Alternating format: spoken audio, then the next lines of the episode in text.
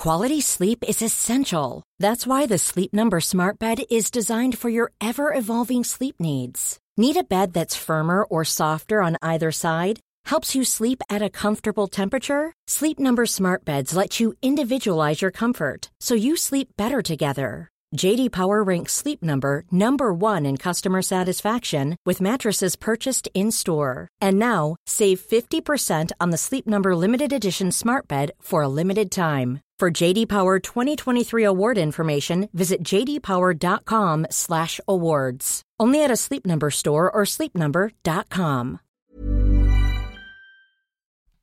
It's Christmas and New Year's Eve is approaching, so it's time for the traditional Christmas episode of Luke's English podcast, the last episode for 2018. In this one, I'm going to read some Christmas stories and a couple of poems which are a bit different to the normal stuff that you get at this time of year. Also, keep listening for a funny appearance by the Beatles as well. This episode of Luke's English podcast is sponsored today by Spoken. With Spoken, it's like having an English teacher in your pocket. Basically, they offer learning plans that involve doing different tasks on your phone using messaging apps like WeChat, Line, uh, WhatsApp, Facebook Messenger, Viber, and other uh, messaging platforms like that. Basically, you chat with an English stru- you, chat with an English instructor from Spoken, and they send you different tasks which are adapted to your needs. The offer from Spoken to you, my listeners, is this. So they're offering you a free one hour one to one lesson um, with a free assessment of your English skills, then 20% off the first month of any learning plan that you choose. So you can take the you could just take the 1 hour lesson and then it's up to you if you choose to go with the learning plan. So there there are no strings attached. Uh, to get that offer, go to getspoken.com slash LEP or click a spoken logo on my website. You're listening to Luke's English Podcast. For more information, visit teacherluke.co.uk. Hello, hello, hello. How are you doing? Now, some of you might be thinking, Luke, I know it's Christmas and it's a time of giving, but why are you uploading so many episodes at the moment? We can't keep up. That's what some of you might be thinking. Well, the Christmas holiday is about to start, and then I'll be quiet for a few weeks. Um, so I'm giving you quite a lot of stuff now for you to listen to while I'm away. And that includes this episode, in which I would like to wish you a very Merry Christmas if you celebrate it, and a Happy New Year too, and then ramble to you a little bit, and then tell you one or two Christmas themed stories, read a couple of Christmassy poems, and then there will be an appearance by the Beatles as well, as you'll hear later on. First of all, though, a bit of a ramble, which hopefully won't be too long. Okay, so I've uploaded a lot recently. There's been new free podcast episodes, the the Collins Words of the Year series uh, new phrasal verb episodes, and also new premium episodes. It's quite a lot of stuff, I know, which might be difficult to keep up with. But as I've said, I won't be uploading for a few weeks. So it should be enough time for everyone to catch up. So while I'm away on holiday, there's quite a lot of stuff for you all to listen to. Just yesterday, I uploaded another series, three parts, uh, another series of premium episodes for December. And that series is all about language from the Alan Partridge episodes I did in October. Uh, they were popular episodes and they were full of really nice language. I mean, like descriptive vocabulary and noun phrases and adjective phrases that I used to talk about Alan, and also various other expressions, phrases, and bits of grammar that came up in the clips that we listened to.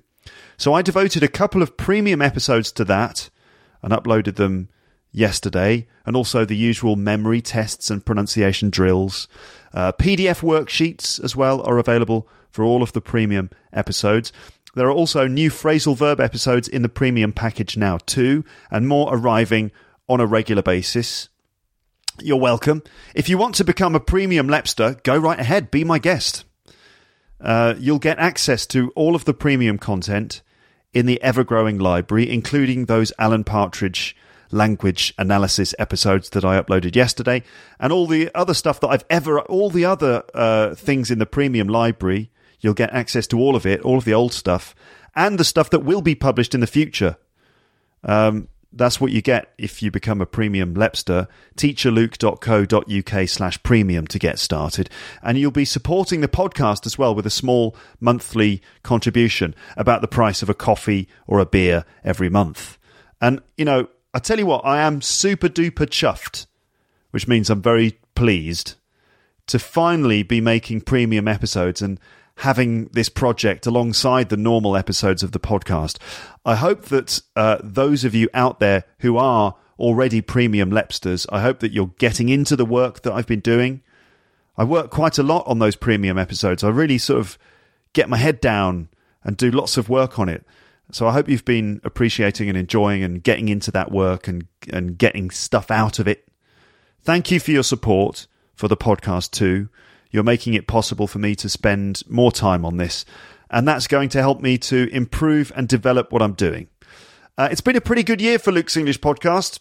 What about you? How's your year been? Um, for the podcast, it's been a pretty good year with lots of episodes about different things. I hope that you've enjoyed them all and found them useful for your English.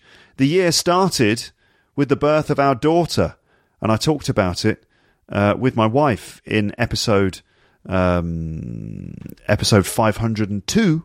That's about 65 episodes ago. Can you believe it? I've done 65 episodes of the podcast this year, plus all the premium ones. It's been quite a productive year. So, episode 502, that's when you first heard my, wife, my wife's voice on the podcast. We talked about uh, the birth of our daughter. Um, that was quite a popular episode. Sometimes during the year, I think that you heard the voice of my daughter in episodes as well. Sometimes, like little noises and sounds uh, that she was making when I was recording stuff while she was in the flat with me. That may happen more and more as she grows up. She's not really speaking yet. Uh, she's not really saying words, although she is walking. She's making more and more complex noises, though. Not exactly speaking, but just kind of making sounds with different bits of intonation and stuff. Sometimes things that sound like questions, or things that sound like she's going, Yay! You know, she kind of her range of expression is is expanding all the time, like every day. Sometimes she makes a new sound that I haven't heard before, and it's kind of wow, that's amazing. Um, she started doing this thing right where she she uh, lifts objects to her ear, and she kind of goes hello. Now she obviously doesn't say hello. She kind of goes ebbe like ebbe like that.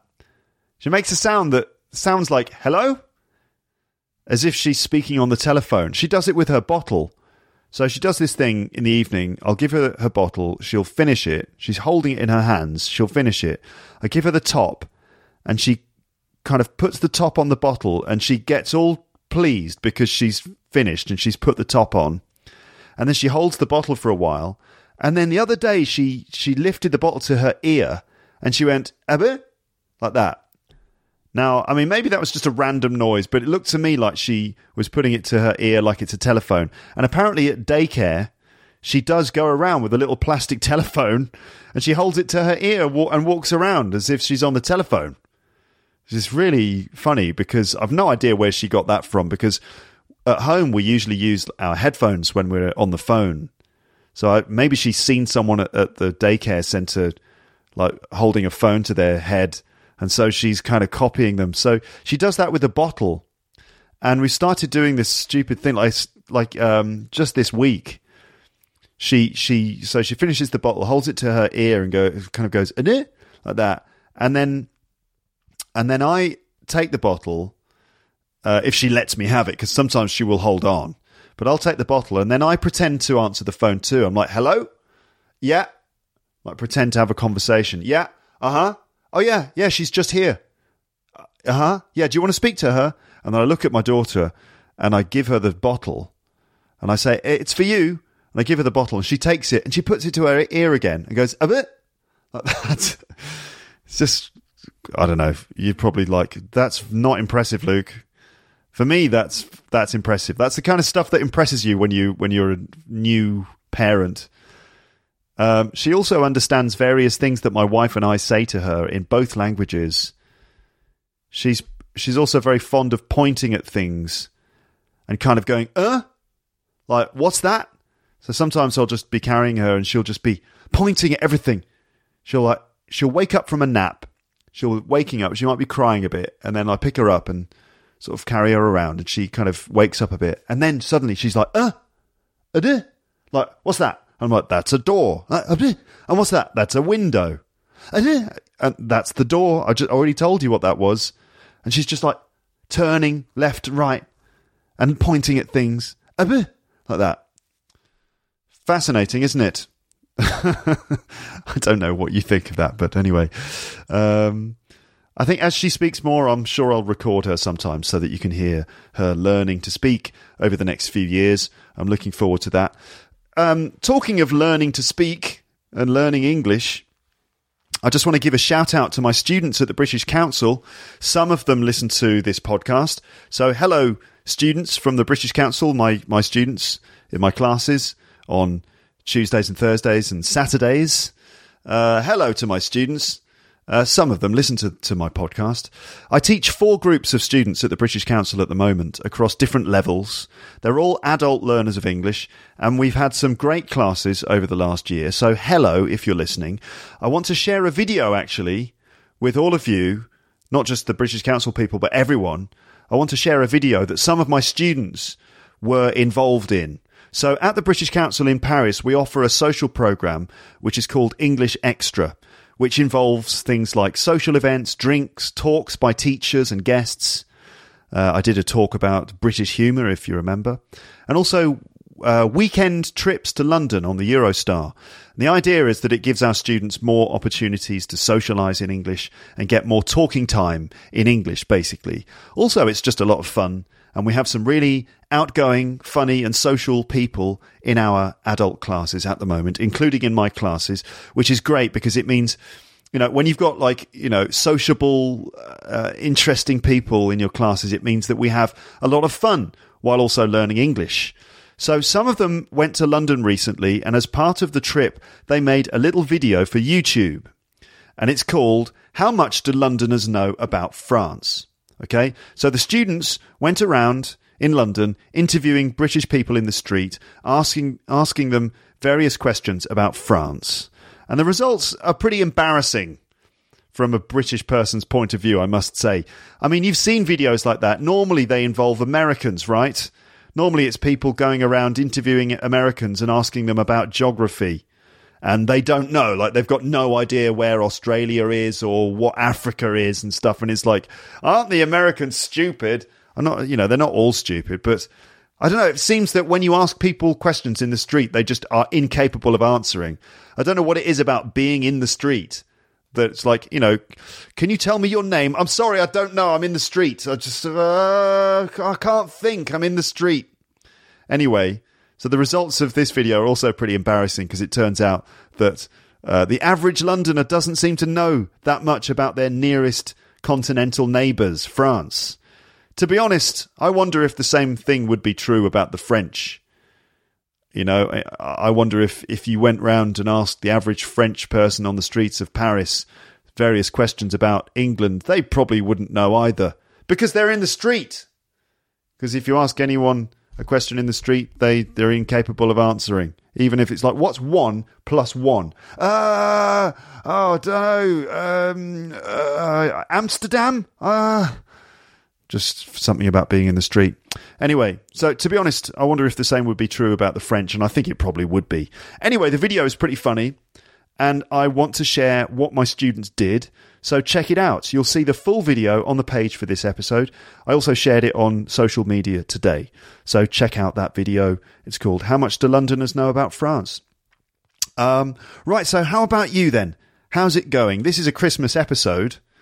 Uh, but what about you? Do you celebrate Christmas where wherever you are? Do, is Christmas a thing? Obviously, you might not celebrate it. It might not be a, a thing in your life where wherever you are. So I don't know. Um, do you have any plans? What are you doing for Christmas? Is this something that you celebrate in your country? And do you have any plans? I imagine that New Year is probably the bigger thing around the world. not everyone in the world does Christmas, obviously, but I think New Year's Eve is more of an event around the world. Um, what are you doing this year, Luke? What are your plans? Don't don't talk about it for too long but just tell us. Okay, so this year we're going to spend some time with my wife's family first in France on the 24th and 25th. That's Christmas Eve and Christmas Day, doing Christmas the French way, which involves things like champagne, of course, drinking champagne. Although at the moment, I'm actually off the booze. You heard me say that to Amber on the podcast recently.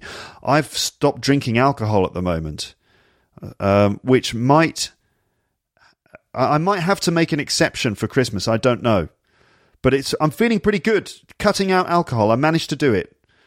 I've and it's been oh I don't know how long six weeks more that I haven't had any booze, and I feel good. I feel s- slimmer. I've lost weight. I feel a bit uh, more clear headed. My memory is better. I mean, I didn't used to drink that much. I wasn't like a crazy binge drinking football hooligan or anything. But I used to drink sometimes, and sometimes if I'd had a couple of glasses of wine or a couple of beers, I would wake up in the morning kind of like, oh, what? Who's the president? What year is it? You know, and, um, or just a lingering feeling of like, ah, oh, trying to catch up, you know. But since I stopped drinking alcohol, I feel a bit more sharp and just a bit more healthy. So anyway, I'm going to see if I can keep that up. But anyway, so um, on Boxing Day, which is now also our daughter's birthday. That's the 26th of December. Yeah, she was born on the 26th of, the, of December, the poor girl. It's no fun to have your birthday at Christmas. It really isn't, especially like the day after Christmas when everyone's like, I don't want to celebrate anything anymore. It's your birthday. Oh, who cares? It's Jesus' birthday, not your birthday. Um, so the poor girl has to celebrate her birthday at Christmas. But we're going to make a, a, a, big day of it now. So it's not just Boxing Day anymore, it's her birthday. So on Boxing Day, we're going to go to the UK to spend about a week at my parents' uh, house. Which will be great. My mum and dad are looking forward to seeing us, but mainly they, I think they mainly want to see their granddaughter. They're like, we don't care about you anymore. Just let us see her granddaughter. Partially true. Partially. Um, it's cool, though. She seems to get a boost when she sees them. It's funny. She loves music and she'll dance and clap her hands when you play music to her. And my dad plays the guitar, so he kind of gets the guitar out and he plays songs to her. It's amazing, actually. I don't know how he remembers all these songs. He's like, these are old songs from when he was in the Scouts, like songs that he used to sing with his friends around the campfire and he just gets the guitar out. It's been decades, and he just remembers them all. I don't know how he does it. So um, I'm currently educating our daughter in the ways of the Beatles, playing Beatle music to her every day. Hopefully, that's going to help somehow. I don't know. It might backfire. Maybe she'll just end up completely sick of it, and she'll, you know, she'll grow up hating the Beatles because I played it, the, their music to her so much. I don't know. Hopefully, she'll grow to like their music like I do and my parents do. We're going to keep it in the family, you know. So I'll be on holiday from the moment that I publish this episode. That's when my holiday officially begins until sometime in early 2019. Okay. Now, I'm not sure when the podcast will be back exactly, but you've got plenty of content to keep you busy in the meantime, right? Although I understand that if you're listening to this, you might already have heard all the other stuff. But since there's been so much, it may be worth going back and revisiting and listening more carefully. Um, if you fancy listening to me more carefully, it's up to you, isn't it? Uh, all the recent episodes and the premium content, right? So, by the way, in those premium episodes, it's not just all serious and boring language work. I, I, I still like to have a laugh there too. Um, it's just that there's more of a focus on teaching you language and helping you to practice your pronunciation. All right, then. So that's enough rambling at the beginning. Um, let me talk to you about these sort of alternative Christmas stories. That's the title of this episode, I think. Alternative Christmas stories, poems, jokes. There may be a joke or two in there, and the Beatles. All right. So, so I was while I was preparing for this episode um, I was scouring the internet, like searching intently uh, around the internet for good stuff relating to Christmas. because every year I do some sort of Christmas episode. A few years ago, I, I read out A Christmas Carol by Charles Dickens, which is a great Christmas story. I wanted to do something like that. I wanted to read a story to you. So I was scouring the internet for good stuff relating to Christmas, like stories mainly. I wanted to read a good Christmas story or a couple of short stories or something. And honestly, I haven't found much. I haven't really found much that's good that I could read out. Most of the stuff I found is quite cheesy and crap, to be honest. So it's been a bit difficult to find the right things. But I kept searching and ultimately, I did find some things which I thought were worth sharing with you. So this year, after searching and thinking, I've come up with, well, one funny little story, some slightly odd poems with a Christmas theme, and also a funny, tris- a funny Christmas tradition from somewhere in Europe, and also the Beatles. Now, as I said, most of the stories with a Christmas theme that I found online uh, were quite cheesy and cliched. And that's a bit dull. You know, the cliches of Christmas, you know, just all the same sort of stuff like Santa and snow and uh, all that kind of thing. And obviously, all the, you know, the, the uh, more respectable and traditional Christian themes and religious themes and stuff. Um, but um, I, I, did find several stories which are a bit different, or maybe you could say alternative. And by that I mean that they take a different look at Christmas time. Normally, you imagine Christmas, it all has to be rosy and cozy and lovely and warm and pleasant and warm and fuzzy feelings, right? This is what we normally associate with Christmas, which is great because that's Christmas time, isn't it? That's the spirit of Christmas. Um, but these stories and poems that I've found are quite weird and a bit dark too in some places. But I've decided that's okay because I'd rather have some weirdness and some funniness than the usual Christmas stuff about sleigh bells, reindeers, and all those other cliched tropes of Christmas. Not that there's anything wrong with that. I do love the coziness of Christmas when you're indoors with your family, as long as you're not trying to kill each other. Uh, eating nice food, probably prepared by someone else, possibly. Probably your mum, or my mum in this case. Thanks, mum, if you're listening. And generally, having a lovely and jolly time. There's nothing wrong with that. That's what Crimbo is all about. But I'm sure that you're getting plenty of that stuff ev- everywhere else, right? Like in shops, in bars, on TV, on the radio, online. I mean, you're being already inundated with all the lovely, nice, fuzzy, Christmassy stuff. I mean, I don't know where you are, but certainly in the UK, you start to get inundated with the usual Christmas stuff from as early as November these days, and it starts to become a bit annoying after a while, I have to say. For example, the Christmas songs that you hear everywhere. You might just wander into a supermarket or a shop or a or a bar or something, and it's just Christmas music, and it's just like, well, the weather outside is blue, and the birdie boo, let it snow, let it snow, let it snow, and outside it's 16 degrees and raining. Uh, and then, you know, it's like Rudolph the red-nosed reindeer had a very shiny nose. Like I know. I know. I know he did. That have you heard that song? Rudolph the red-nosed reindeer had a very shiny nose, right? Which is like one of the classic songs from Christmas time. I was listening to that the other day and I realized the the other reindeer. So basically, in this story, Rudolph was a was one of the reindeer. The reindeer are those animals. They're kind of like large deer that Father Christmas um, uses uh, to to pull his sleigh. His sleigh is like the kind of vehicle that he rides um, along the through the snow, and it's magic. Of course, he flies through the air in it, doesn't he? On it, in it, on it. And the sleigh is full of Christmas presents, and so there's reindeer in the front and the song is like Rudolph the Red-Nosed Reindeer. And he's like Santa's favorite reindeer. The story goes that he had a very shiny nose. So Rudolph's got a red shiny nose. And in the story it goes, uh, Rudolph the Red-Nosed Reindeer had a very shiny nose. All of the other reindeer, what is it? All the other reindeer used to laugh and call him names. What bastards they were. Those other, I just realised the other day, I was like, those other reindeer, they're right Right bastards, aren't they? Just a bunch of bullies.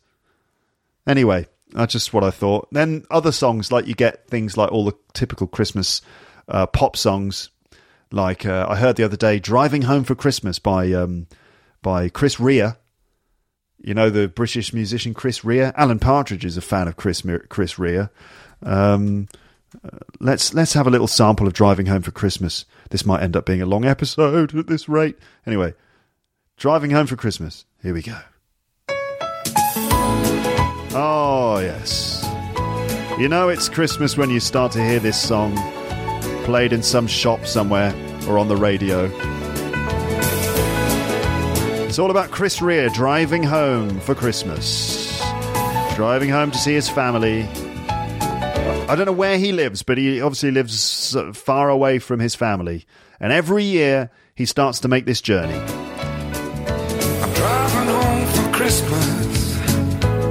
Now, I sometimes hear this song in like November, early November. I'm like, is is Chris Rea already driving home for Christmas? How far away does he live from his hometown? He has to start the he has to start driving in early November. Like flipping heck. Can't he like take a train or just a plane or something? I mean, learn your lesson from last year, Chris. Just uh yeah, helicopter? I don't know. Oh, I can't wait to see those faces. Driving home for Christmas, yeah. Well, I'm moving down that line. Okay, it's a classic. Driving home for Christmas. I can't wait to see those faces. And, um, yeah, so there's that. All right. So that's the usual typical stuff that you get. But, you know, there's nothing wrong with all that stuff, but it is everywhere all the time. Okay, so instead of that kind of stuff, here are some alternative takes on Christmas time. Some funny ish stuff, some weird stuff, some slightly disgusting stuff, some slightly dark stuff, and then the Beatles as as well, as you'll hear later. Uh, let's, oh, well, this could be a long one. Doesn't matter though, does it? It's Christmas, it's a time for giving. So let's start with a funny little story that I found on a website called funnyjokes.com. Okay. Uh, and the story is called "The Missing Five Pound Note." All right, you can see the uh, you can see the text for this story on the page for this episode, and you can find other funny jokes and stories by going to funny-jokes.com. Uh, okay, so you could read along with me if you like. So here it is: the the missing five pound note. Um, okay, so here it goes. Chippenham George, that's the name of the character I don't know why he's called Chippenham George, but he is. Chippenham George worked for the post office, and his job was to process all the mail that had illegible addresses. Illegible means it's impossible to read it. Like if handwriting, you know, when people write by hand, sometimes people's handwriting is illegible, isn't it? So Chippenham George worked for the post office, and his job was to process all the mail that had illegible addresses. All right. One day, just before Christmas, a letter landed on his desk, simply addressed in shaky handwriting to God, with no other clue on the envelope. George opened the letter and he read this. This is this was what the letter said, written to God, and it said, "Dear God, I am an I am a 93 year old widow living on the state pension. Yesterday, someone stole my purse. It had a hundred pounds in it, which was all the money I had in the world, and no pension due until after Christmas. Next week is Christmas, and I had invited two of my friends over for Christmas lunch. But without that money, I have nothing to buy food with. I have no family to turn to, and you are my only hope. God, can you please help me? Now, Chippenham George was really touched. He was like, Oh, this poor woman. And being a kind hearted person, he put a copy of the letter up on the staff notice board at the uh, main sorting office where he worked. The letter touched the other postmen and postwomen as they all dug into their pockets and had a whip round. If you have a whip round, ladies and gents, that's when you all contribute a little bit of money in order to like buy a gift for someone or something like that. Like it's Dave's birthday, we're having a whip round.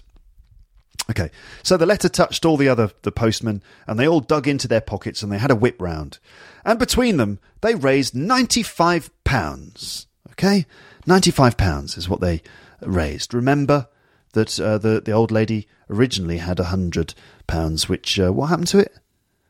Uh, someone stole her purse that contained a hundred pounds, so she lost it. So the the staff managed to whip round uh, and and collect ninety five pounds, and using an officially franked post office envelope, they sent the cash on to the old lady.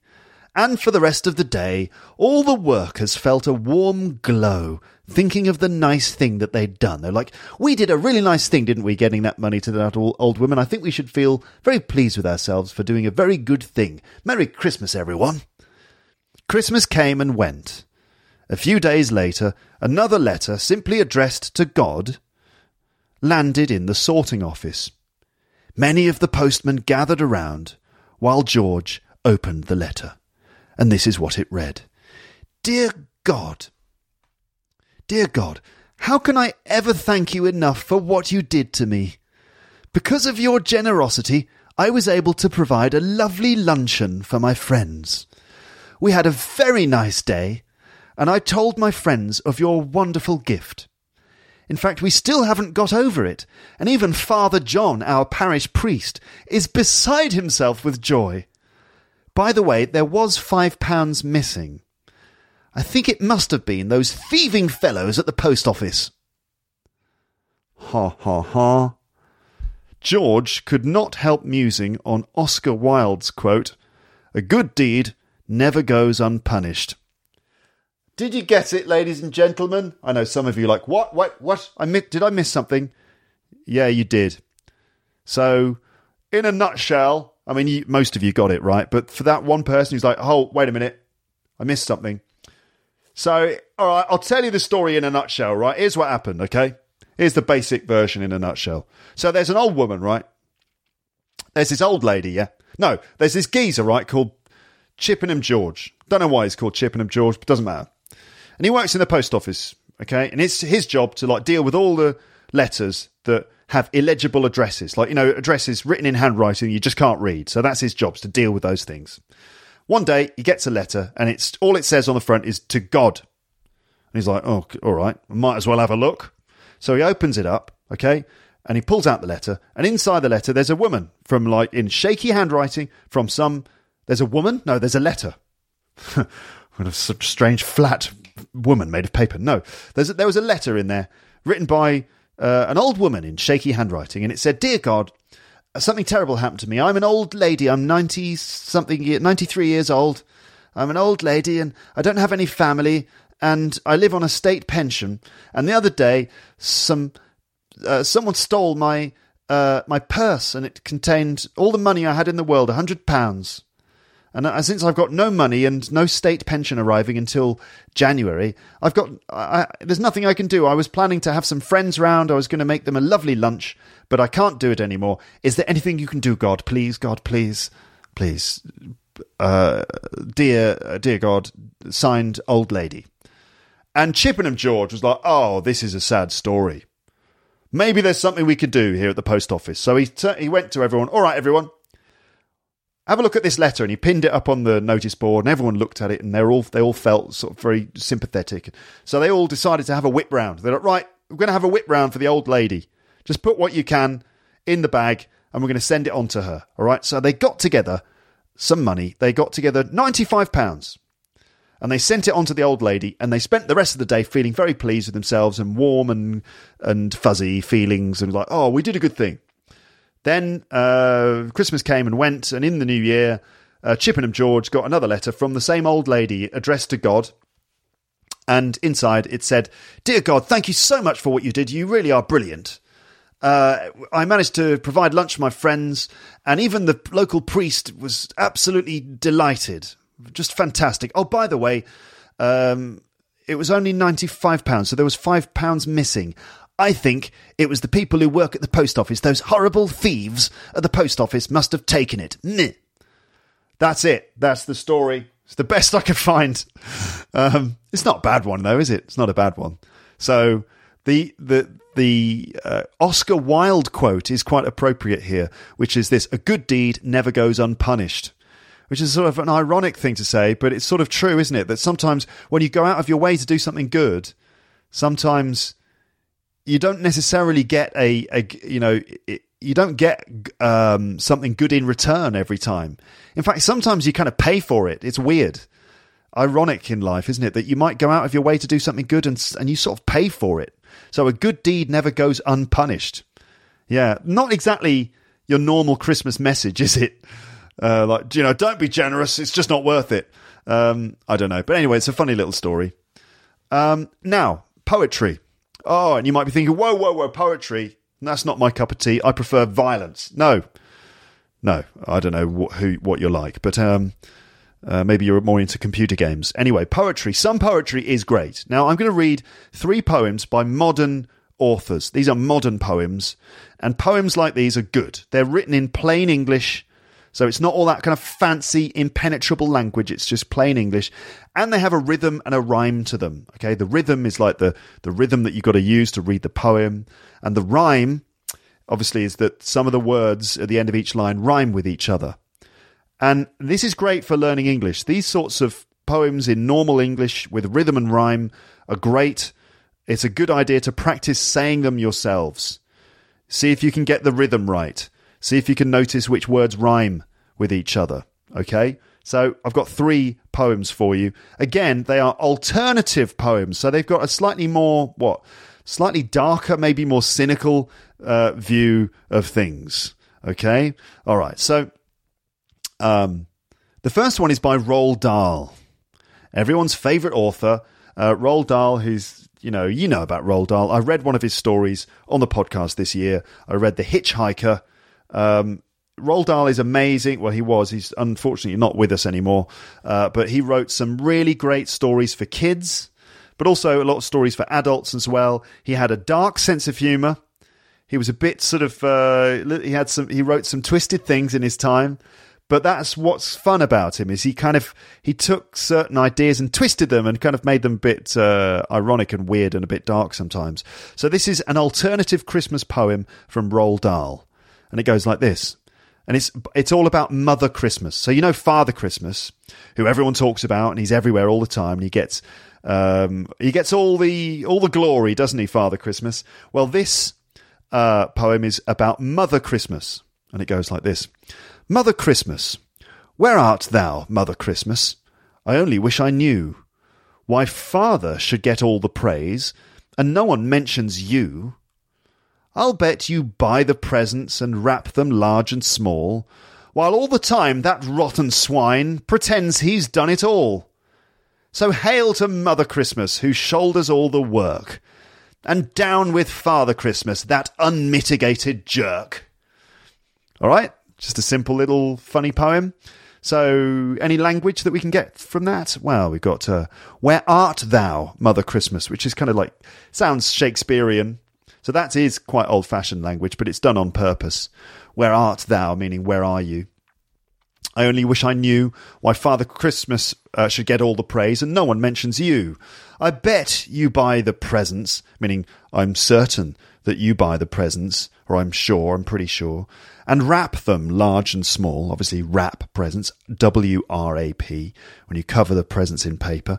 And all the time, that rotten swine a swine is another word for a pig, and it's just a word that you use to. It's like a, a word to describe someone you don't like or someone who is mean. I don't think Father Christmas is mean, but that's the funny thing, you know. It's kind of like it's kind of funny that he's calling Father Christmas a rotten swine. All the time, that rotten swine pretends he's done it all.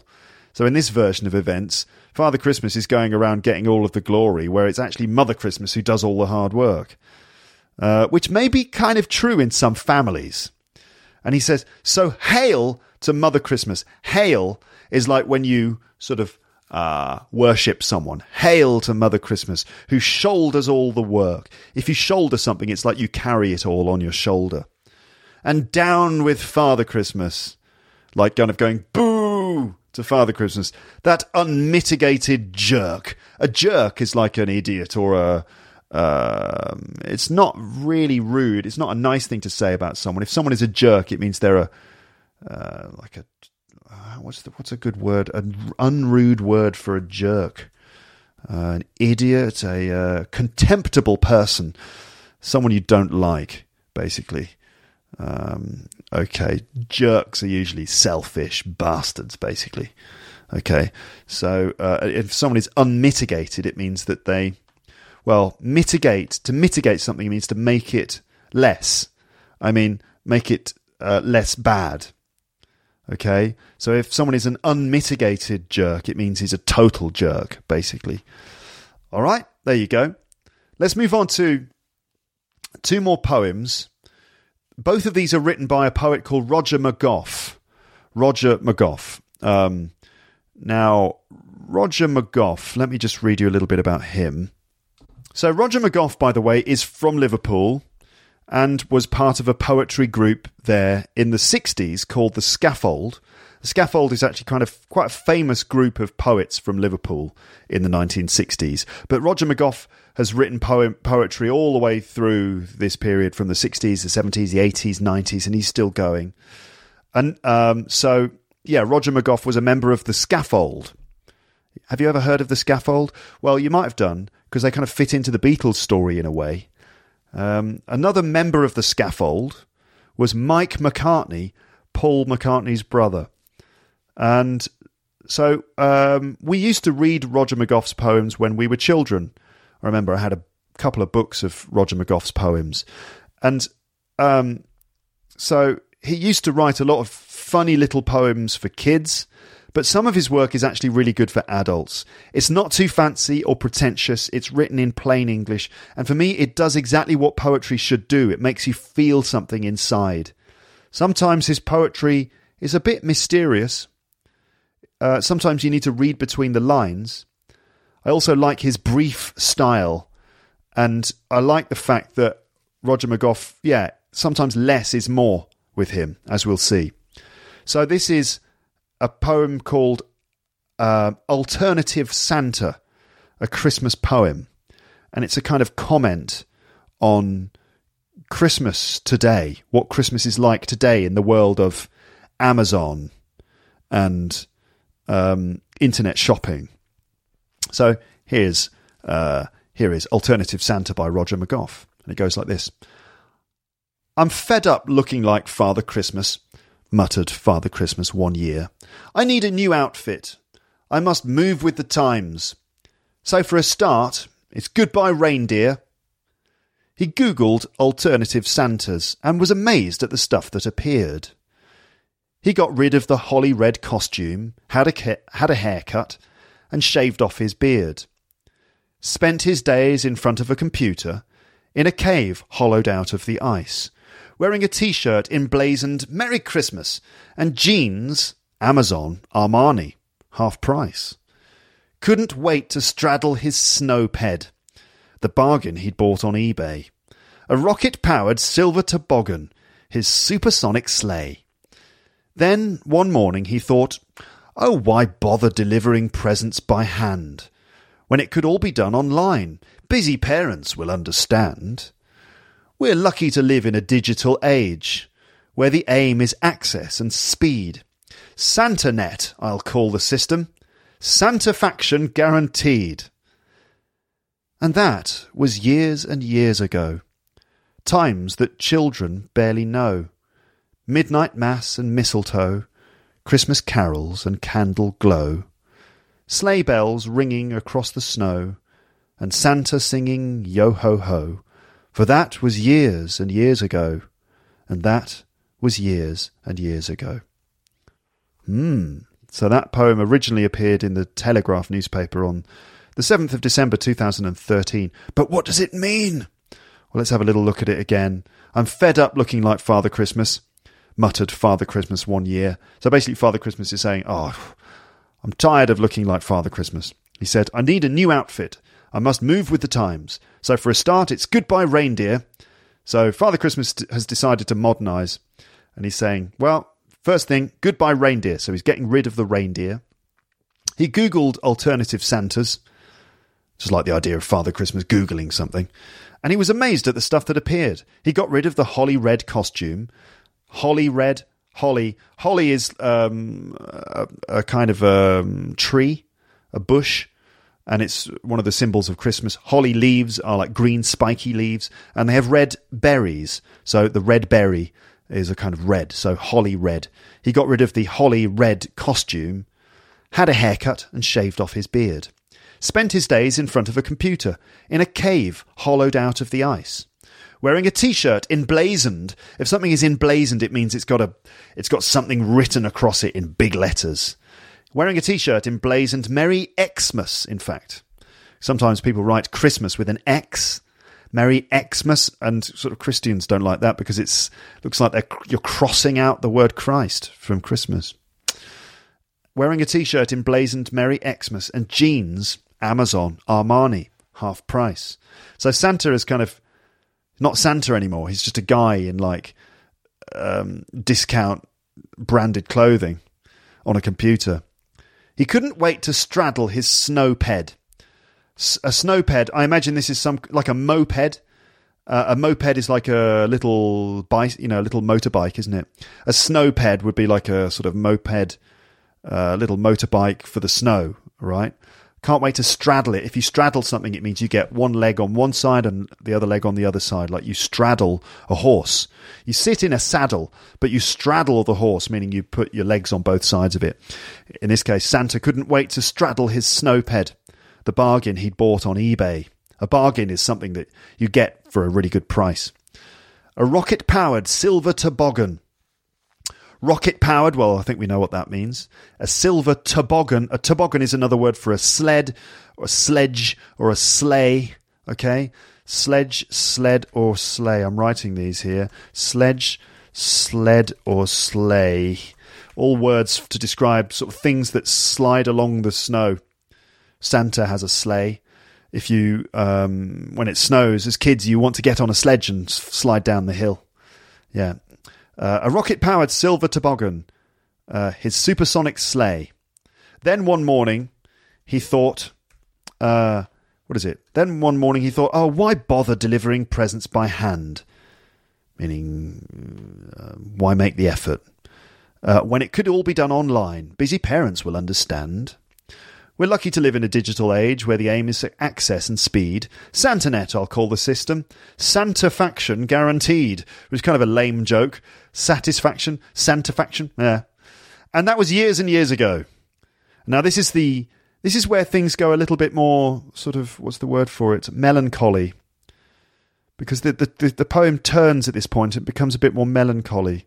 And he's saying that the moment when Santa decided to change, this was years ago, and basically Roger McGough is saying that now children have no conception of the original traditional things about Christmas.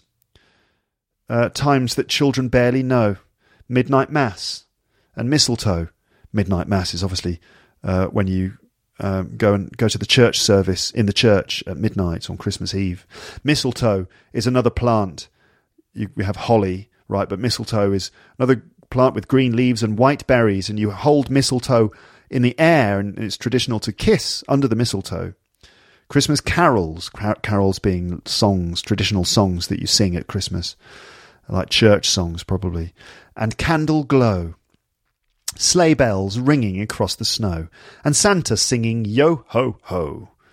For that was years and years ago, and that was years and years ago. So it kind of becomes a bit sad at the end because he's kind of saying we've lost touch with those traditions. Mm, you can actually see a video of Roger McGough reading that poem on the page for this episode. I would play it now, but I've already read it twice, so let's move on to the next one. Now, this next one, which is the third and final poem that we're going to look at in this episode, also written by Roger McGough, this Liverpool poet. Um, now, this one is called The Trouble with Snowmen. And this one also starts out quite sweet. It's about a dad talking about snowmen to his son. Um, it starts out quite sweet and nice, but it, it kind of gets a bit dark. But I think it's a brilliant poem, even if it is quite sad. I find it quite moving. Anyway, let's see. Um, I mean, obviously, it's a question of taste, isn't it? Some of you might be like, "No, nah, not my cup of tea, Luke. To be honest, I prefer Grand Theft Auto Five. I don't know. I think it's possible to like both. Anyway, obviously, it's not just Grand Theft Auto 5 or poetry. There are obviously many other possibilities. Shut up, Luke. Okay. So, The, the Trouble with Snowmen by Roger McGough. Here it is. Are you ready? The trouble with snowmen, said my father one year, is that they, they are no sooner made than they just disappear. I'll build you a snowman, and I'll build it to last. Add sand and cement, and then have it cast. And so every winter, he went on to explain, you shall have a snowman, be it sunshine or rain. And that snowman still stands, though my father is gone out there in the garden, like an unmarked gravestone. Staring up at the house, gross and misshapen, as if waiting for something bad to happen. For as the years pass and I grow older, when summers seem short and winters colder, the snowmen I envy, as I watch children play, are the ones that are made and then fade away. Ooh. I, I like that a lot. Um, let me go through it again. The trouble with snowmen, I mean, like the problem with snowmen, said my father one year, is that they are no sooner made than they just disappear. Meaning, like, as soon as they've been made, they disappear. Certainly in the UK, anyway, because our snow doesn't usually hang around for very long. So the problem with snowmen is that this is the father speaking. Speaking. The problem with snowmen is right. You you build them, and as soon as you've built them, they they disappear. That's no good, is it? The dad is kind of missing the point of snowmen here, isn't he? That's not the point. The point of the snowman is it's the magic of the snowman is that the snow arrives, you build the snowman, and then you kind of watch the snowman slowly disappear. That was always the kind of weird magic of it. Something strange and weird about that, right? That you build the snowman in the garden, and then every day, as the weather warms up, the snowman melts and melts and melts until there's just like a blob on the floor. I always found that quite fascinating to watch as a child. So that's the point of the snowman. But the, the, the father doesn't understand this. And he's saying that's the problem with snowmen is that they, they don't last forever. They just disappear. And he says to the boy, I'll build you a snowman and I'll build it to last. And I'll add sand and cement and I'll, then I'll have it cast. Sand and cement. Cement is like a sort of a, a, a, stone powder. You add it to sand and water, and it creates a kind of um, yeah, like a sort of a, um, a solid, uh, like a stone, like a yeah, cement is actually the word for it. Um, so I'll build it. I'll build you a snowman, and I'll make it last. And I'll, I'll add sand and cement, and then have it cast. If you have something cast, it's like you apply heat to it to make it really solid and and um, yeah, solid. That'll do. And so every winter, he went on to explain, you shall have a snowman, be it sunshine or rain. Again, he's missing the point because now we're going to have like a snowman made of rock in the garden. It's going to be there all year round. And even when there's no snow, you'll still have a snowman. Mm, he's kind of taking away the magic there. And that snowman still stands, the poet is saying, though my father is gone. Out there in the garden, like an unmarked gravestone, that is a dark passage because suddenly we're in the present and the, the boy is grown up at this point. His father's gone. I mean, I don't know how. I'm assuming that his father has passed away. But the snowman is still there in the garden, like an unmarked gravestone. Oh, that's a t- that's a tough one. Like an unmarked gravestone. It's just like this piece of stone in the garden, just standing there, staring up at the house, gross and misshapen, gross is like kind of disgusting. Misshapen is like out of shape. Standing, standing, staring at the house, this snowman, waiting for something bad to happen. So this is, I mean, this is more like just the emotional resonance of the fact that the guy, does he still live in the same house? But he's lost his father. It's sad. It's sad. I mean, you know, when you you have feelings of grief or something, they they're not always clear, crystal clear ideas. Instead, they're just weird feelings. Like certain things can make you feel really sad. Like you know, like if you like a stone snowman in the garden can be a really sad thing. It's gonna get it's gonna get more light-hearted. I promise. This episode. Uh, for as the years passed and I grow older, when summers seem short and winters colder, which is, you know, it's true when you get older, the summers get shorter and shorter. Winters get colder and colder as you get more sensitive to the cold. The snowmen I envy as I watch children play are the ones that are made and then fade away. So the guy, for some reason, feels sort of jealous of the other children who play with their snowmen that then disappear after a certain amount of time. I can't I don't understand really. I can't really put into words the sort of feelings that I get from that poem, but it's sad and therefore a good poem because good poems are meant to make you feel something.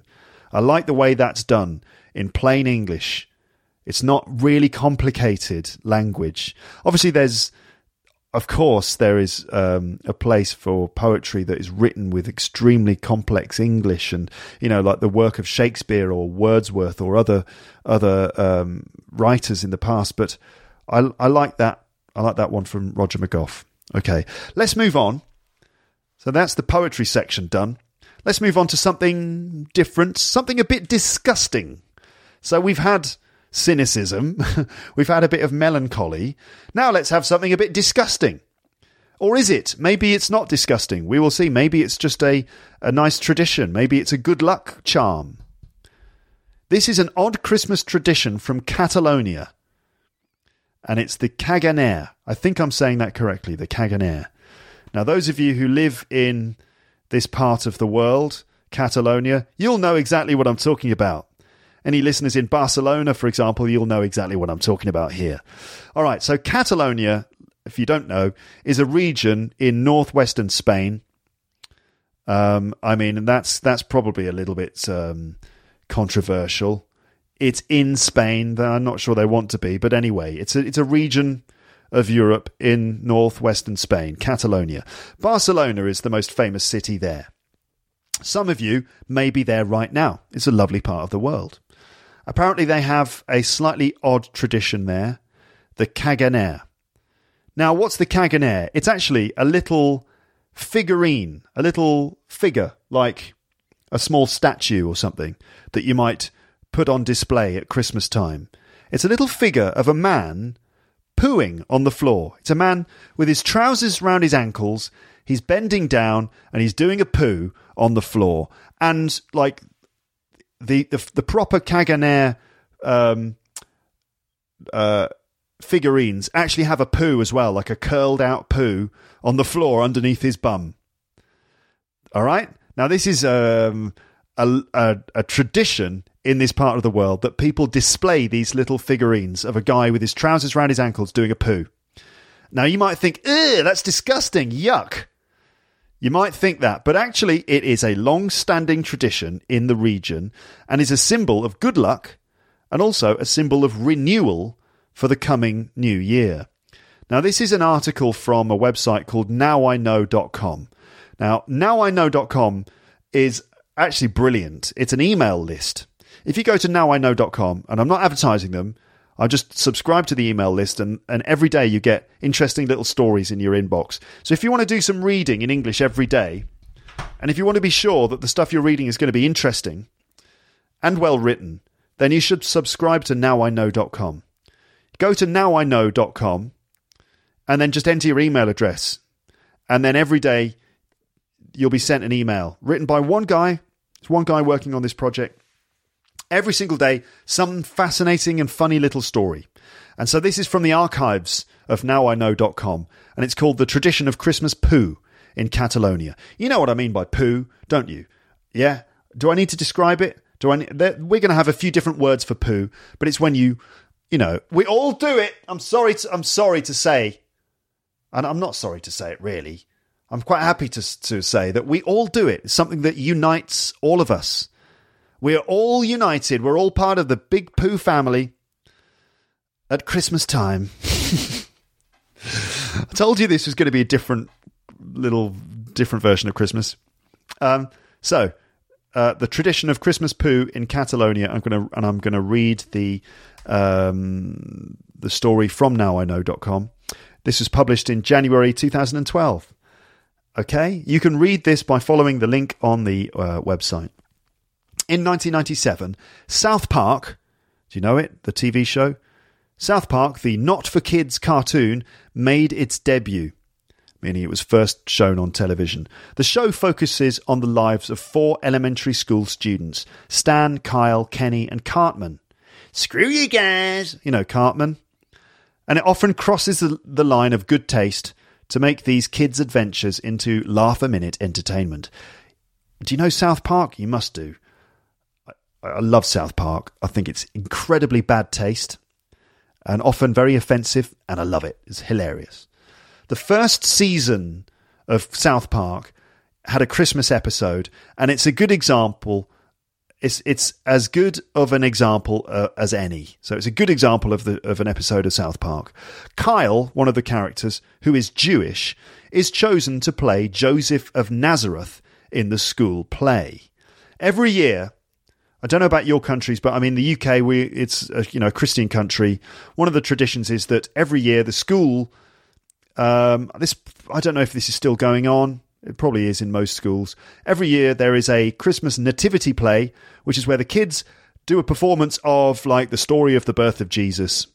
And there are different characters. For example, you've got Joseph of Nazareth, you've got the, you've got Mary, you've got the wise men, uh, you've got shepherds and stuff like that. So anyway, in this Christmas episode of South Park, Kyle, who is in fact Jewish, is chosen to play Joseph of Nazareth in the school play. Kyle's parents object to this. They disagree with this. And they, they object to this, and the town's grown ups, the adults in the town, get into a heated argument about the appropriateness of such performances at a public school. Like they get offended and they argue about, you know, religious performances at school. But Kyle has a solution. He wants to sing a song about Mr. Hanky, the Christmas poo, an anthropomorphized rod of feces which wears a Santa hat. All right, you're following this? So the parents are all getting upset because of the religious nature of the school play. Uh, but Kyle, this little Jewish kid, he's got a solution. He wants to sing a song about Mr. Hanky. Now you're thinking, who's Mr. Hanky? Well, if you've seen the show, you'll know. Howdy ho! He's that little character who says that. He, he jumps out of the toilet and he's a little poo with a Christmas hat on, and he goes, "Howdy ho, children!" And uh, he is Mister Hanky, the Christmas poo. He is an anthropomorphized rod of feces. If something is anthropomorphized, can you say that? Anthropomorphology or anthropomorphized, an anthropomorphized poo. If something is anthropomorphized, it means it's made into it's it's sort of made like a human. So, for example, Bugs Bunny is an anthropomorphized rabbit. Okay, Mickey Mouse is an anthropomorphized mouse. Um, and uh, Mr. Hanky, the Christmas poo, is an anthropomorphized poo, which wears a Santa hat, which at this point only Kyle is aware of. So only Kyle is aware of Mr. Hanky. Maybe Maybe Kyle is just imagining the entire thing, we don't know. But Kyle argues that Mr. Hanky is the perfect compromise for this situation because he is non denominational. He, he, you know, he's not, he doesn't belong to any particular religion. And so, because of this, because he's universal, he is completely inoffensive, right? Which is kind of true, isn't it, really? When you think about it. Okay, he's a poo with a Santa hat on, but there's no danger of him alienating any part of the community because newsflash, we all do it.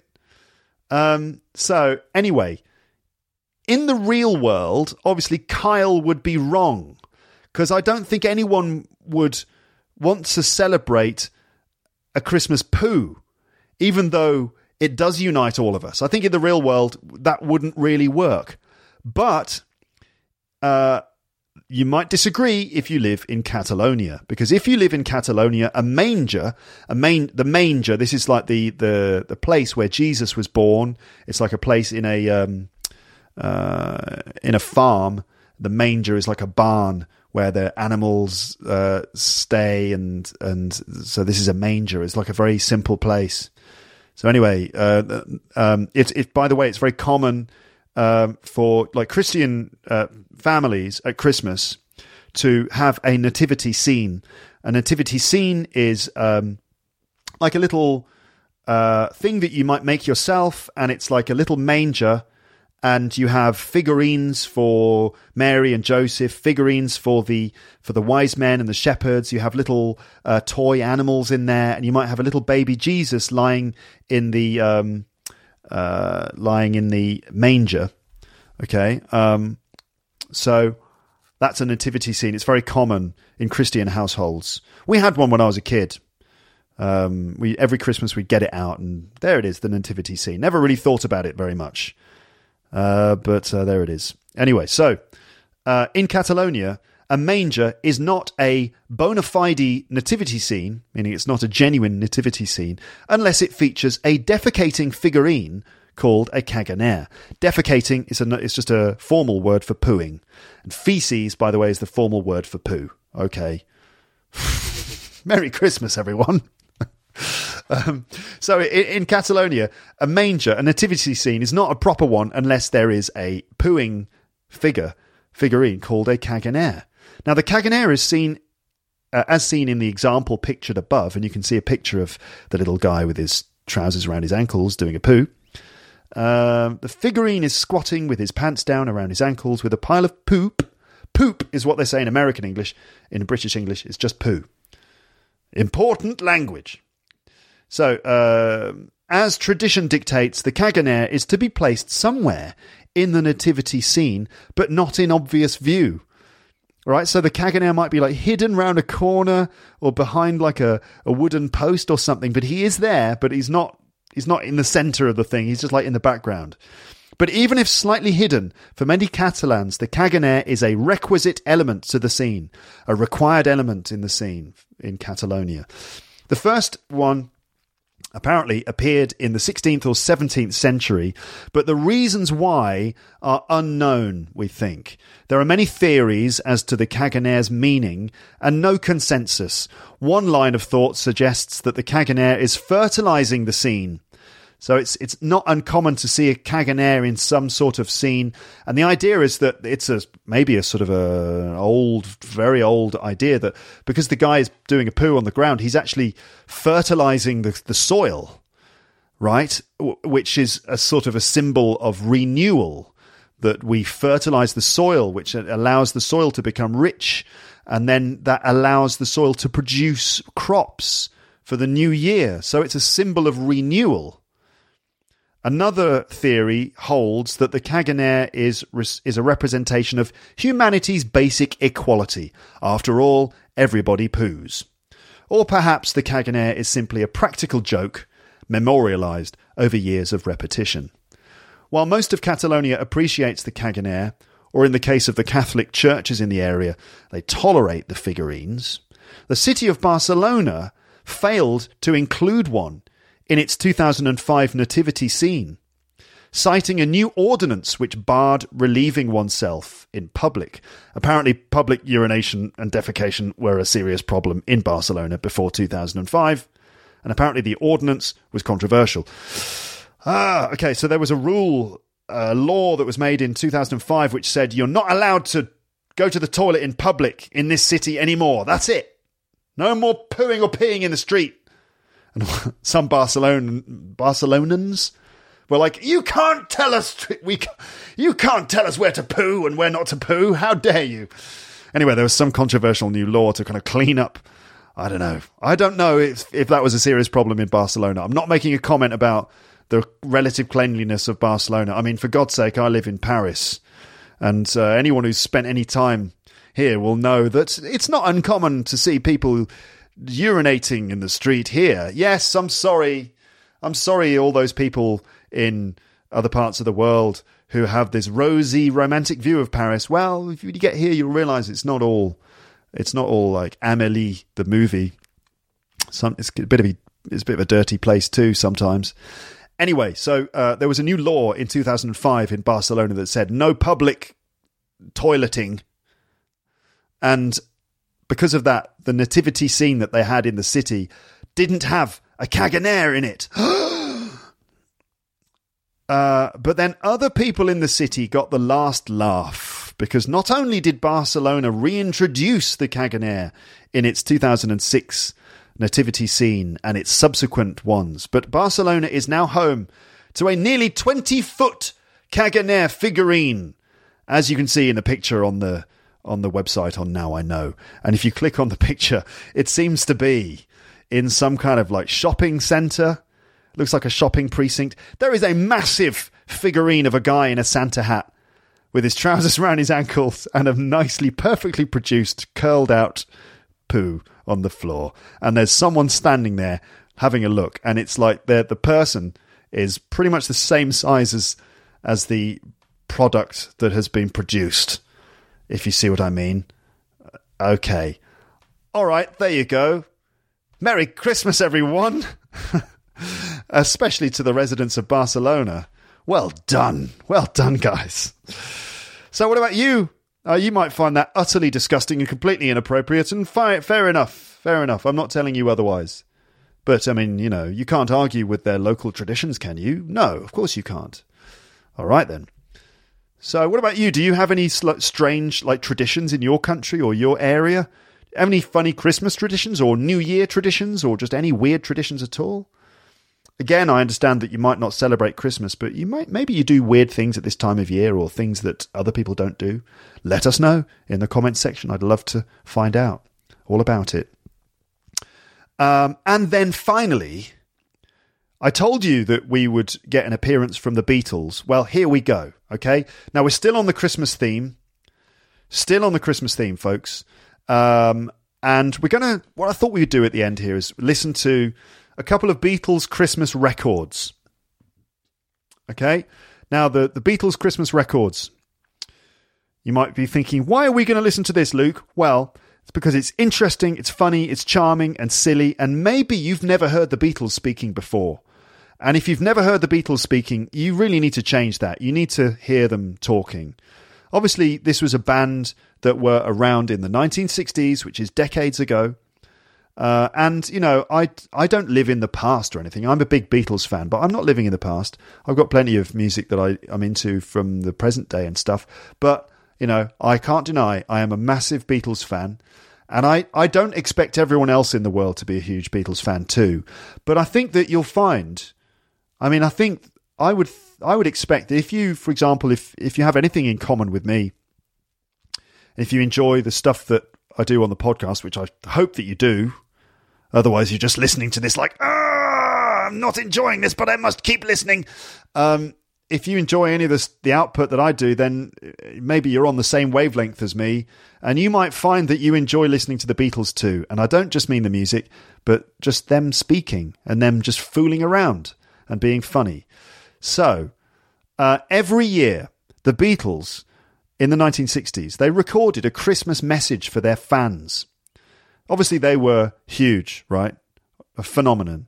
They had a fan club and uh, every Christmas they would record a Christmas message to their fans. The message was recorded and distributed to members of the Beatles fan club on floppy 7 inch flexi discs. Not really vinyl, it was kind of plastic or something. So these floppy records, they weren't proper vinyl; they were bendy. But You could kind of, so they were, they could be put in envelopes and posted to fans everywhere and the fans would get the Christmas record, and it'd be like this floppy record, and you'd stick it on the record player and listen to the Beatles talking to you. This is in the days before we had email, social networking, podcasts, anything like that. So this was amazing. This was really cool. If you were a member of the fan club, every Christmas you get this record, and it's like a personal message from the Beatles to you. Now, my mum was a member of the fan club in the 1960s, and she got these records in the post, I think. I'm pretty sure she got them in the post. Anyway, um, she still had those records as James and I were growing up. My brother and I were growing up. We, you know, we used to you know, get all their records out and play them and stuff. And um, we used to listen to these Beatles Christmas records as children too. We used to enjoy listening to them. I think James is now the owner of these records. He kind of um, commandeered a lot of my parents' vinyl I sincerely hope that he's looking after these Christmas records by the Beatles because they will be worth quite a lot of money one day. Already, I think they are. I've seen Beatles Christmas records on eBay for over £300. I mean, they are, in some cases, very valuable, depending on which year. They started doing it in 1963 and they did it all the way up till 1969. uh, pretty much every year uh, of their career uh, in the Beatles. Um, and three hundred pounds for one, and it's only like four minutes worth of, of record, so that's a that's a lot. Anyway, so as well as being great songwriters, the Beatles were naturally very funny people. They were quick witted, they were silly, and they were surreal. You know, absurd. They their their humor was just kind of crazy, hard to explain. Part of that, part of their humor, is because they were from Liverpool and Scousers, which is what we call people from Liverpool. A Scouser is someone from Liverpool, and Scouse is the, the name of the accent that they have. Scousers naturally are very witty people. Liverpool is known for having funny people. Uh, so it's partly because they came from Liverpool, but also partly because John, Paul, George, and Ringo were talented and funny in their own right. They didn't take themselves seriously at all, which is one of the reasons that they were so charming. And you can see this in their films. They made a few films, but probably the more famous ones being like A Hard Day's Night and Help, which is them in their earlier, uh, the earlier part of their career, being kind of funny and stuff on film. You can see their humor in their films, but really their humor came out best when they were just being spontaneous in interviews and in situations like this, where they're in the studio reading out some comments that were written by someone else, um, maybe a member of staff from the record company. So they so they were they're supposed to be reading out the messages that someone else has written for them. And it's basically messages saying, thanks for all the gifts, thanks for buying our records. They're supposed to be reading out these handwritten messages, but they just can't help fooling around they're kind of just fooling around, joking around. They can't take it seriously, and the results are pretty funny. Their sense of humour is still fresh, I think, even though this was over 50 years ago. And it just shows how the Beatles were kind of ahead of their time.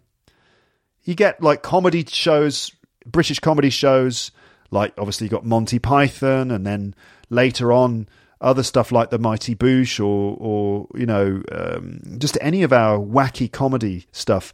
The Beatles were on the ball with that kind of humour from day one. So I'm going to play you a couple of the Beatles records that I found on YouTube. The one from 1964 and then the one from 1965. Okay.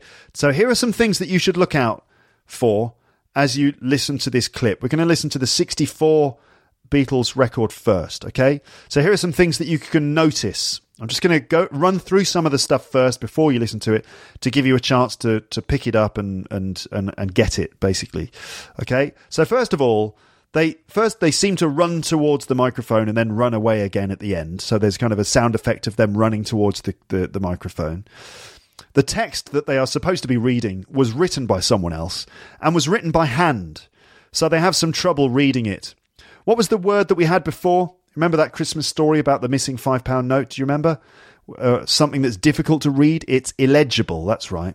And handwriting. So there it is. The, the words, those words are coming back now. So it seems that they are they're having trouble reading the handwriting. It's probably kind of a bit illegible. So they they keep making uh, mistakes sometimes. And there are also little ad libs. An ad lib is like an improvised comment. So there are a few little ad libs here and there. John, for example, keeps saying, it says here, to show that he's reading someone else's words. So it'd be like, you know, we had a fantastic Christmas, it says here. So it says here, just to kind of self consciously showing that he's reading from a text. Okay, it's, the whole thing is just tongue in cheek. Tongue in cheek is just means they're not doing it seriously. Um, so you hear Paul thanking the fans he says, you know, thanks for all the thanks for all your your your support. I I don't know where we'd be without you. I don't know where we'd be without you, which is like a way of saying we, you know, we're very grateful to you. I don't know where we would be without you. So Paul's saying, I don't know where we'd be without you, and John instantly, instantly says, in the army, perhaps. Um, it's not going to be funny when I say it, but it's just, I mean, it's not like super. They weren't comedians; they were just they were musicians, but still, You'll see when you listen to it. So I don't know where we'd be without you. And John's like, in the army, perhaps.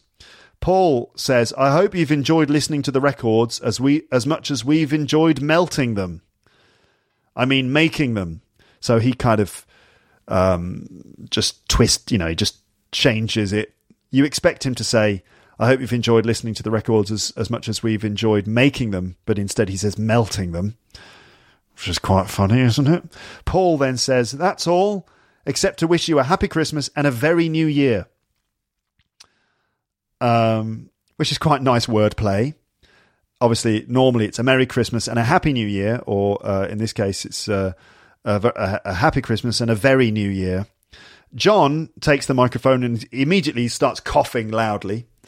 And he says, Thanks all for buying my book, because he wrote a book. He wrote two books actually during his career in the Beatles, which were full of nonsense poetry and surrealism.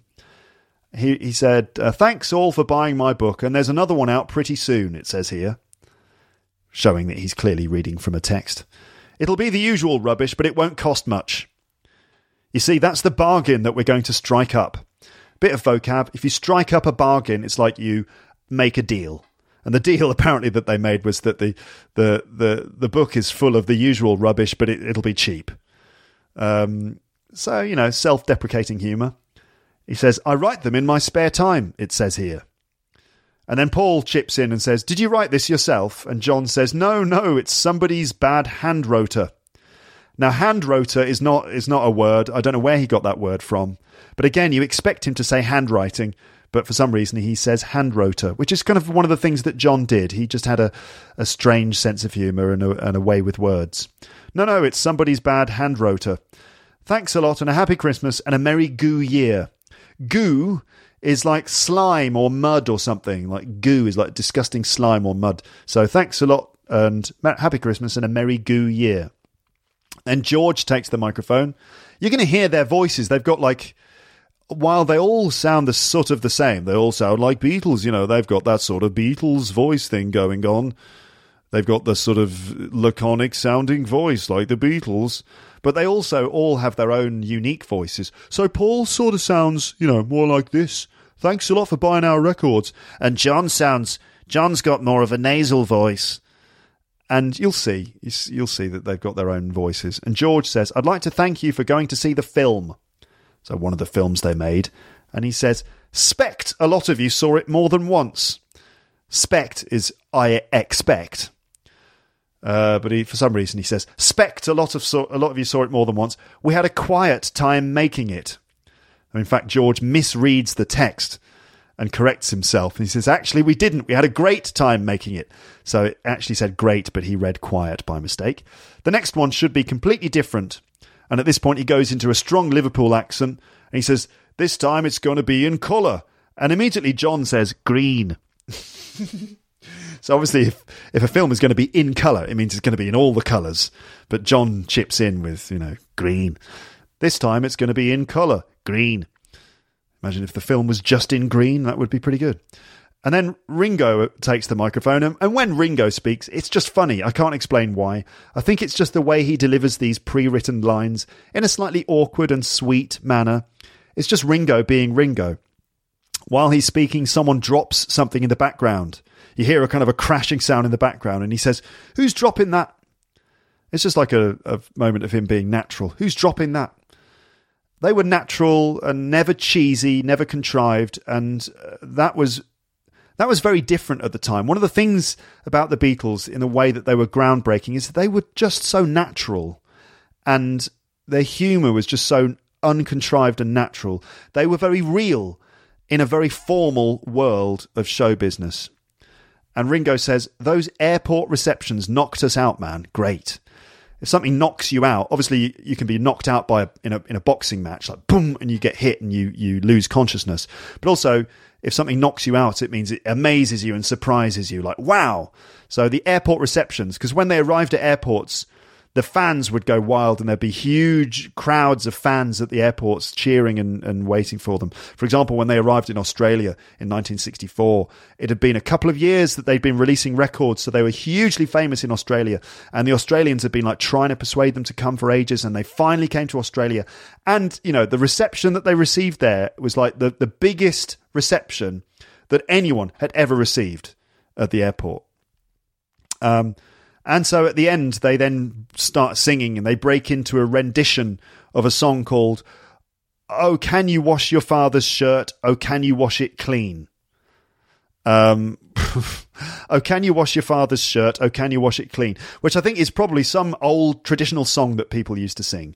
And then they run away at the end again. All right, so now I've explained that to you. I'll let you listen to the Beatles' Christmas record from 1964. I hope you enjoy it. And then we'll listen to the one from 1965. Here we go.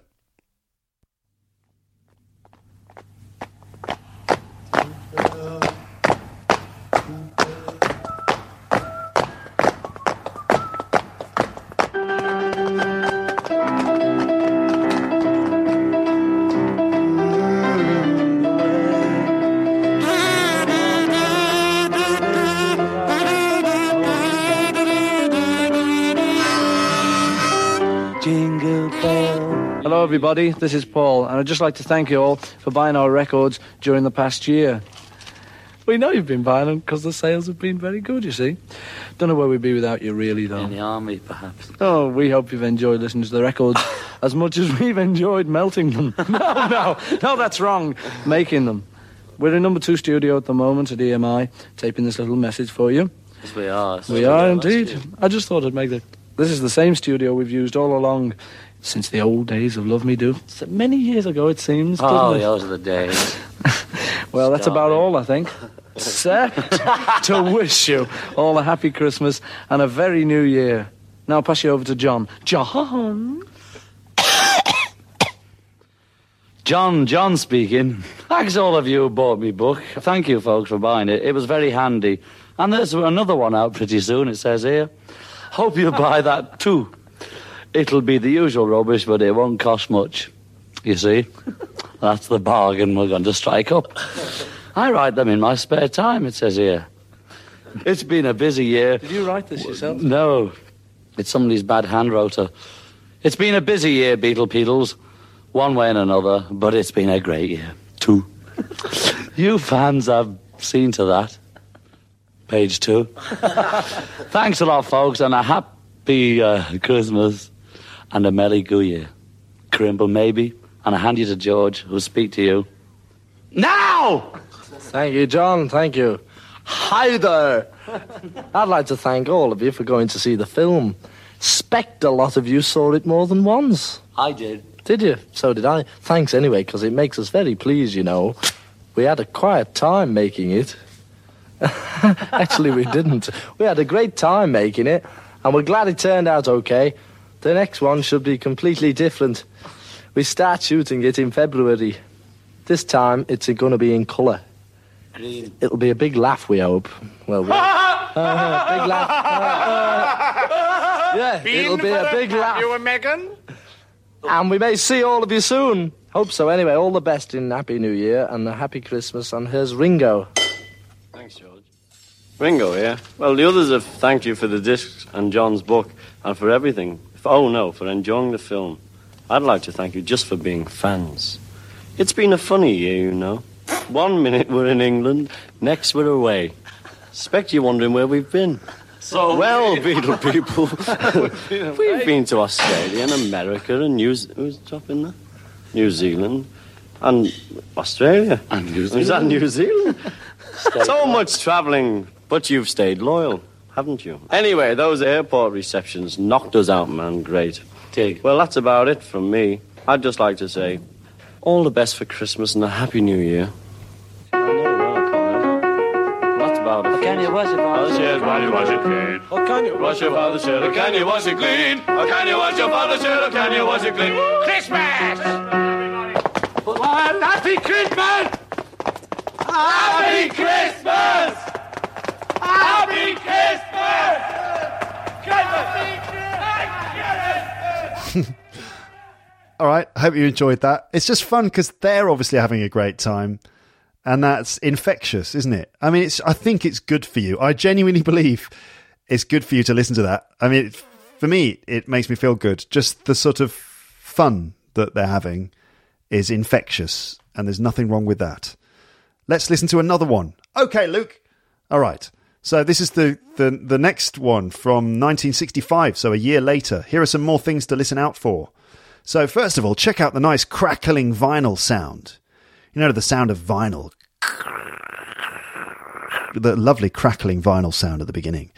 Then you've got Paul saying, I've got to thank everyone for all the presents this year. And John says, especially the chewed up pieces of chewing gum.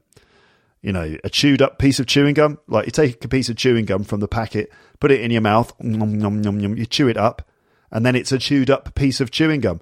And I think they actually did receive this kind of thing. They received all sorts of weird gifts from their fans, probably bits of chewed up chewing gum. And he says, especially the chewed up pieces of chewing gum and the playing cards made out of knickers.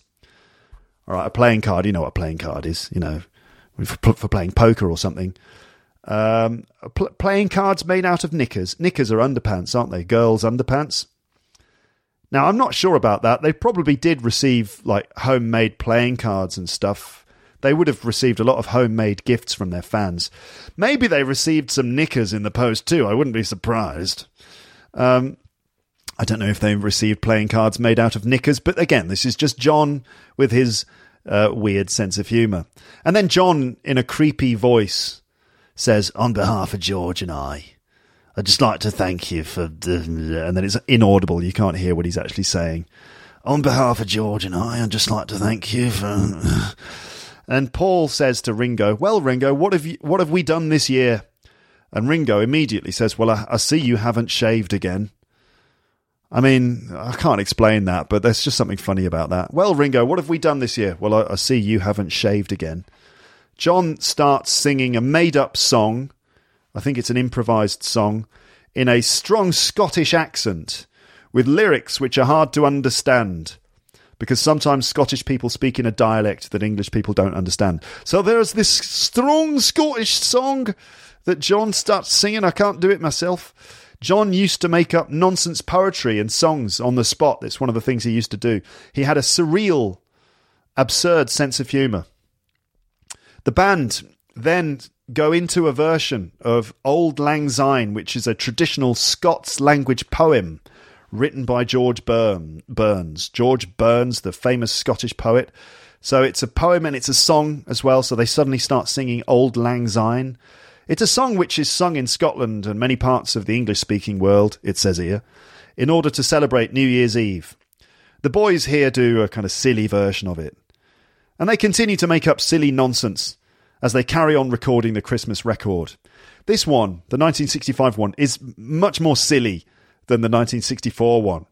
It's as if the uh, record company people or, or whoever ran the fan club basically had just given up on writing messages for them and have just let them record any nonsense into the microphone, which is great for us because it's just like basically they said, okay, you got five minutes. We're going to switch on the microphone. Just thank the fans and just just do whatever you want. Go. And so you just got five minutes of improvised nonsense, basically. John improvises a song which sounds a bit like an Elvis record. Maybe Blue Christmas. I'll have a blue Christmas without you. And El and Ringo shouts, Copyright, John. Meaning that he can't sing that because it's protected by copyright. Paul then puts on a heavy working class Liverpool accent and says, What are we going to do about what is it? What does he say? What are we going to do that's out of copyright? What are we going to do that's out of copyright? And John replies in the same accent. Because they used to do the, they used to put on accents. They used to put on these strong Liverpool accents. Because you know these are accents of like working class guys that they would probably encounter in Liverpool in the Liverpool days. What are we going to do that's out of copyright? And John replies, "How about we all gather lilacs in an old brown shoe?" How about we all gather lilacs? Or how about we all pick some flowers in an old brown shoe? Now, I've got no idea what he's talking about, but I just like the sound of the accent. Maybe this is just an old reference that I don't get, or it's just John talking nonsense again. But I do like the way that they go into these different accents all the time. Apparently, they were always like this, um, including when recording their albums in the studio. In fact, it was it was their sense of humour that got them a, a, recording contract with George Martin at EMI originally. Was the it's the sense of humour that George Martin, their producer, noticed, and and that's why he signed them. He was actually more impressed by their general humour than their music at the beginning. In the beginning, um, although they they later proved themselves in the music department, of course. So the boys do silly accents of of Scousers and old people and weather reporters on the radio. They do a Bob Dylan impression at one point. See if you can notice that. John begins singing a made up Christmas song, and the lyrics end up becoming just weird noises, and the others join in. So he starts like you know, wishing you a Merry Christmas. I hope the Christmas brings you do do do do do do. So the the lyrics just kind of turn into weird noises, and the others start doing it too. John, in a strong Liverpool accent, says, "This is Johnny Rhythm saying good night to yous and all yous bless." What is it? This is Johnny Rhythm saying good night to yous all and God bless yous. Because it um, in Liverpool they sort of say yous instead of you when they're talking about multiple people. And Paul, in the same accent, says, All right, well, uh, that's got it done then. What are we going to do now? And George, in the same accent, he goes, Has he turned it off? Has he turned it off? So listen for the way he says turned, because that's like a, a really strong Liverpool accent. Not turned, but turned. Has he turned it off? Which is the Liverpool accent exaggerated. And then it's either Paul or Ringo that you hear saying, Have you turned it off, La? So La is a Scouse word meaning lad or mate. And then that's the end of their Christmas record for 1965. It, you might not hear absolutely every bit because I've broken it down and explained all of it there or most of it, but you can find the videos for these on the page and you can listen to them again if you want to pay close attention.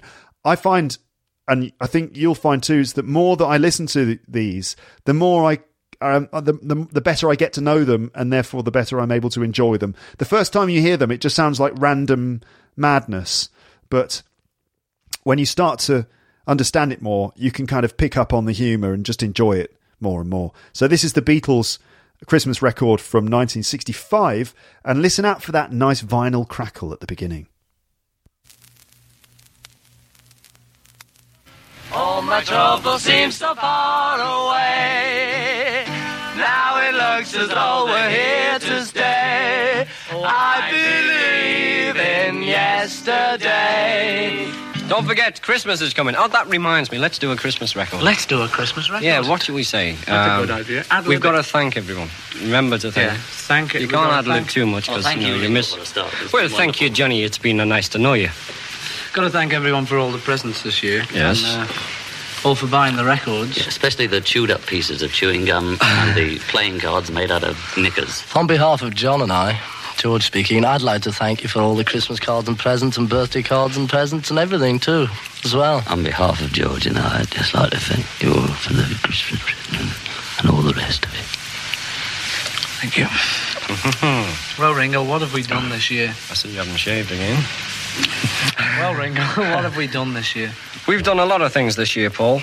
Yes. Well, we've been away. Yeah. And like last back. year.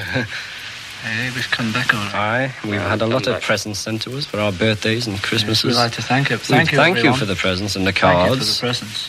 Happy Christmas to you listeners wherever you crenadu. We belong to everybody, don't you nick you knew. How we to the Jack McGregor pan his banny ho. Hack your banny Christmas with a pound of Irish stew. Thank you, John. Down in the Virgin with the old black door, we got some, we got some. Down in Virgin with the old black door, we got some, we got some.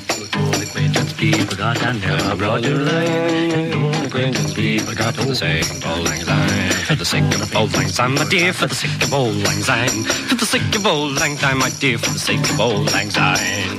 One upon the two or three. Well, for the sake of old lang syne, that reminds me, Ringo. Yes, Last year, he was here. we was here, around the same old mic, the studio. Same old guitar, same old faces.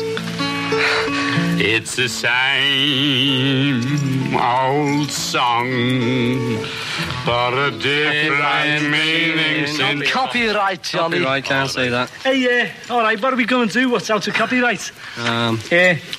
How about we'll get the lilacs in an old brown shoe? Yeah, yes, that's out of copyright. But, uh, Let's play a request Something for all the boys in B-A-O-R-E. yeah, all right. What should we play for them? Because there's some. We got some fans in the forces. You Well, know. here in Munich, it's not quite as fine as it is in London. Well, Kenneth, the weather's raining here. It's not very good. Oh, it's not bad over here, but some, you know, we had a bit of rain and all that. Stay tuned in. It's five-way link-up. If you've enjoyed this program, tune to 29314567 megacycles. If you can't find that, drop it.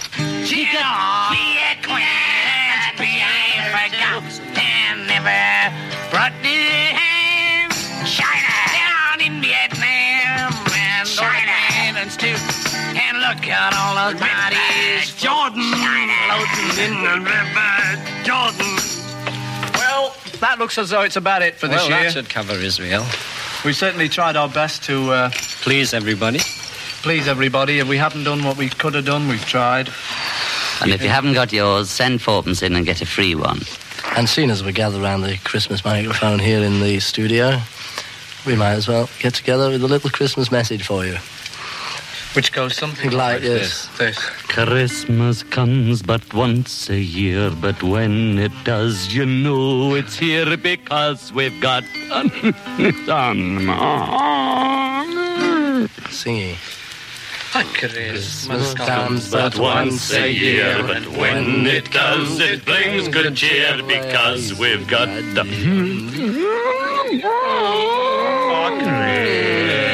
Christmas. Yesterday, all my troubles seem so far away. Now it looks as though they're here to stay. Oh, bless you all on Christmas Day. Christmas Day. This year has turned out to be a big year for us. Christmas Day. One of our biggest years since we can remember. Christmas And we can remember a lot of big years. Take, take bugs. Christmas Day. Christmas Day. And especially those abroad and those of you in BOR 2456973. Christmas Day. There's a lot of us here, one of which a lot of you there, and the weather's perfectly all right, thank you. And don't forget, the old and the new, some folks blue and some folks green. You take no notice of them, it's an all-white policy in this group. Yesterday, all my troubles it looks as though they're here to stay. Bless you all on Christmas Day. But once a year. Aye, and when it comes, it brings good cheer. So don't Christmas Day. I'm about to buy the Christmas Day. All right, fade it there, Charlie. Thanks, Okay, put the red lights off. This is Johnny Rhythm just saying good night to you all, and God bless you. All right, well, uh, that's got it done then. Uh, what are we going to do now? Has he turned it off? I think he has. Have you turned it off, lad? Hey, Basher, And they're still the same. turn it off, Basher. Okay, so that's the end of the 1965 Beatles Christmas record. I hope you enjoyed that as much as I did because I enjoyed it a lot. Um, I think we'll leave it on that note then. Okay, thank you so much for listening to the podcast. Uh, thank you for being a listener. Thank you for paying attention. Good luck with your English. Uh, Merry Crimbo and have a very new year. All right. Speak to you again in 2019. All the best from me. And for now, goodbye. Bye. Bye. Bye. Bye. Bye. Bye. Bye.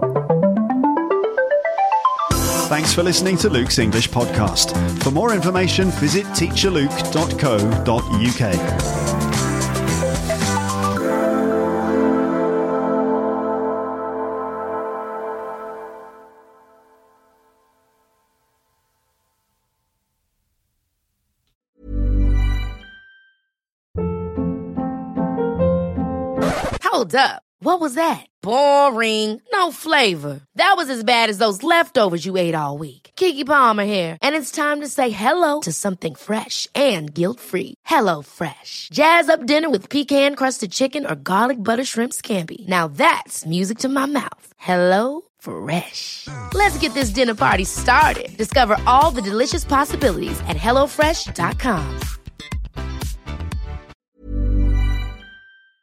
If you enjoyed this episode of Luke's English Podcast, consider signing up for Luke's English Podcast Premium.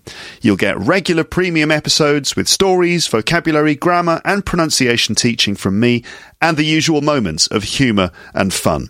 Plus, with your subscription, you will be directly supporting my work and making this whole podcast project possible. For more information about Luke's English Podcast Premium, go to teacherluke.co.uk slash premium info.